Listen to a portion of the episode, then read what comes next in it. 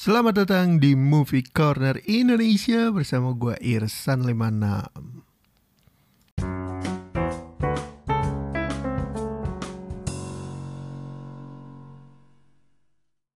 Yo, episode kali ini gue mau ngebahas film yang ketika kemunculannya di akhir Februari lalu itu cukup rame dan sempat jadi trending topik di Twitter meskipun trending topiknya juga di topik teknologi ya, bukan movie atau entertainment. tidak lain dan tidak bukan, ini adalah film Giz and Anne. Gimana sih nyebutnya? Giz and Anne? Giz and Anne. Ya, yeah, whatever. film ini diadaptasi dari sebuah novel yang berjudul sama karya Rintik Seduh, salah satu podcasters yang merajai top chart ya. Dan disclaimer gue di sini nggak ada masalah apa-apa dengan Rintik Seduh, gue kenal juga enggak, gue cuman tahu karyanya dia yang di film ini. Eh sorry, film GSNN bukan karyanya dia, tapi novelnya karyanya dia. Sebelum masuk lebih lanjut, gue mau kasih selamat, congratulations buat Rintik Seduh karena akhirnya film adaptasi dari novelnya akhirnya rilis juga. Dan gue mau kasih selamat juga kepada tim penulis dari film ini karena salah satunya adalah temen gue. Bongke, congrats Bong, gokil luar biasa. Akhirnya perjuangan lu gak sia-sia filmnya jadi rilis ya. Meskipun rilisnya online bukan di bioskop, tapi kita ambil sisi positifnya, filmnya jadi lebih banyak dapat lahan untuk ditonton. Oke, langsung aja kita ke pembahasan. Pertama kita akan bahas sinopsisnya, terus habis itu uh, eh, gue akan nyebutin pemeran-pemerannya, terus baru review jujur dari gue ya. Jadi pertama kita langsung ke sinopsisnya. Giz and Anne. Ini adalah film adaptasi dari novel populer yang berjudul sama karya Rintik Seduh.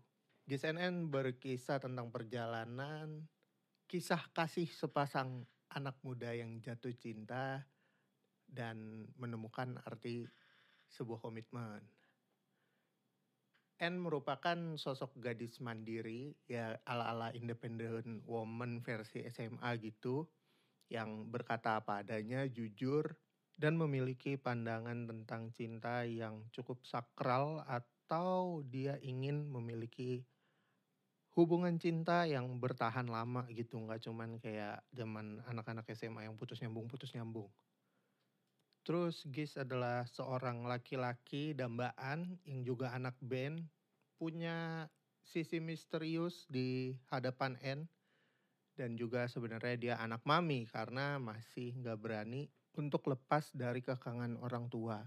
Pertemuan keduanya terjadi ketika ada pensi di sekolahnya N Secara nggak sengaja Gis menolong N ketika sedang menghadapi masalah teknis untuk pensinya dia.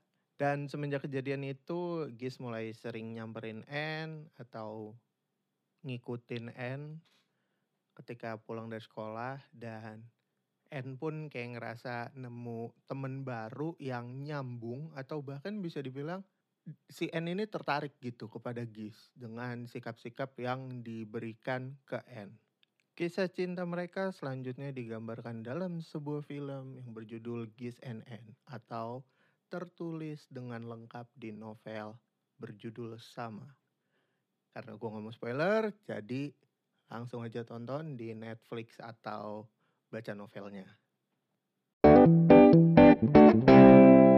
Lanjut, kita ke pembahasan pemeran. Film ini disutradari oleh Rizky Balki. Terus film ini dibintangi oleh Hanggini Purindareto sebagai N, terus ada Junior Robert sebagai Gis, ada Roy Sungkono, ada Ersa Mayori, ada Dewi Rezer, ada Indra Brasko. Mungkin nama-nama pemerannya agak asing ya, tapi menurut gue ini menjadi warna yang baru dan nggak monoton gitu untuk di dunia perfilman Indonesia. Terus ada juga Amel Carla dan lain-lain lah pokoknya. Anyway, untuk di film ini sejujurnya gue agak kurang klik ya sama acting beberapa pemainnya. Mungkin karena mereka baru atau mungkin readingnya kurang lama untuk pendalaman karakter. Ya gue nggak tahu lah secara teknis urusan belakang layar. Intinya sih ya gue agak kurang klik lah dengan beberapa acting dari aktor dan aktris di film ini. Lanjut kita bahas ke reviewnya. Buat yang belum pada nonton atau belum baca novelnya, saran gua jangan lanjutin dulu. Stop dulu sampai sini, balik lagi ketika kalian udah nonton ya. Atau sudah baca novelnya. Oke, jadi sejujurnya gue gak kuat nonton film ini. Gue cuman berhasil bertahan 20 menit awal. Gua ngerasa kayak actingnya berlebihan terus kata-kata yang dipakai itu lebay. Kayaknya kurang kurang menggambarkan keseharian gitu. Terlalu puitis terlalu aneh ketika gue nonton ini terlalu cheesy ya itu pandangan pertama gue di 20 menit pertama dan gue kayak beberapa kali setiap ada kejadian-kejadian adegan-adegan cheesy antara Gis dan N. Itu kayak ngerasa nggak ada anjing, nggak ada yang kayak gini di dunia nyata.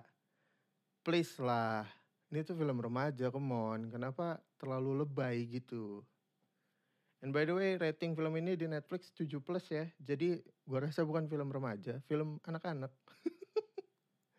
ini dari Netflix ya by the way. Lo orang bisa lihat lah. Terus untuk lagu-lagunya, hmm, gue agak kurang relate sih karena nggak pas dengan tes musik gue. Tapi overall oke lah buat jadi original soundtrack. Terus selain acting, jalan cerita, sama kalimat-kalimat cheesy yang keluar dari film ini, untuk eksekusi gambar, properti, dan production value-nya gue rasa cukup ya. Nggak berlebihan, nggak jelek juga, nggak terlalu bagus juga. Jadi masih stuck di netral. Uh, karena gue cuman nonton 20 menit pertama dan gue gak kuat. Jadi gue menyarankan lo orang cari di Spotify podcast-podcast yang pada nge-review film ini. Lo orang bisa searching aja ketik GSNN. Dan ya kayaknya itu aja untuk podcast kali ini. Gue gak mau panjang lebar dan karena gue juga nggak nonton sampai habis gue nggak mau judging berlebihan tapi 20 menit pertama gue gue ngerasa kayak apaan sih nih anjing cisi banget langsung gue close dan ya udah gue saranin lo orang dengerin dari podcast podcast film lainnya atau langsung nonton aja filmnya di Netflix and by the way dia masuk Netflix original series versi Indonesia dan uh, eh, FYI ya, Netflix itu bukan cuman masukin film-film bagus, tapi ada juga film-film yang kurang. Kayak gitu. Di seluruh dunia tentu saja, bukan cuma di Indonesia. Jadi to be note, gak semua Netflix original itu bagus. so thank you, itu aja dari gue. Gue Shan pamit, ciao. Oke, thank you yang udah dengerin podcast Movie Corner Indonesia. Sampai ketemu lagi di episode selanjutnya. Follow gue di @irsan56, bisa langsung DM rekomendasi film ke situ. Terakhir, gue Irsan56 pamit. Ciao.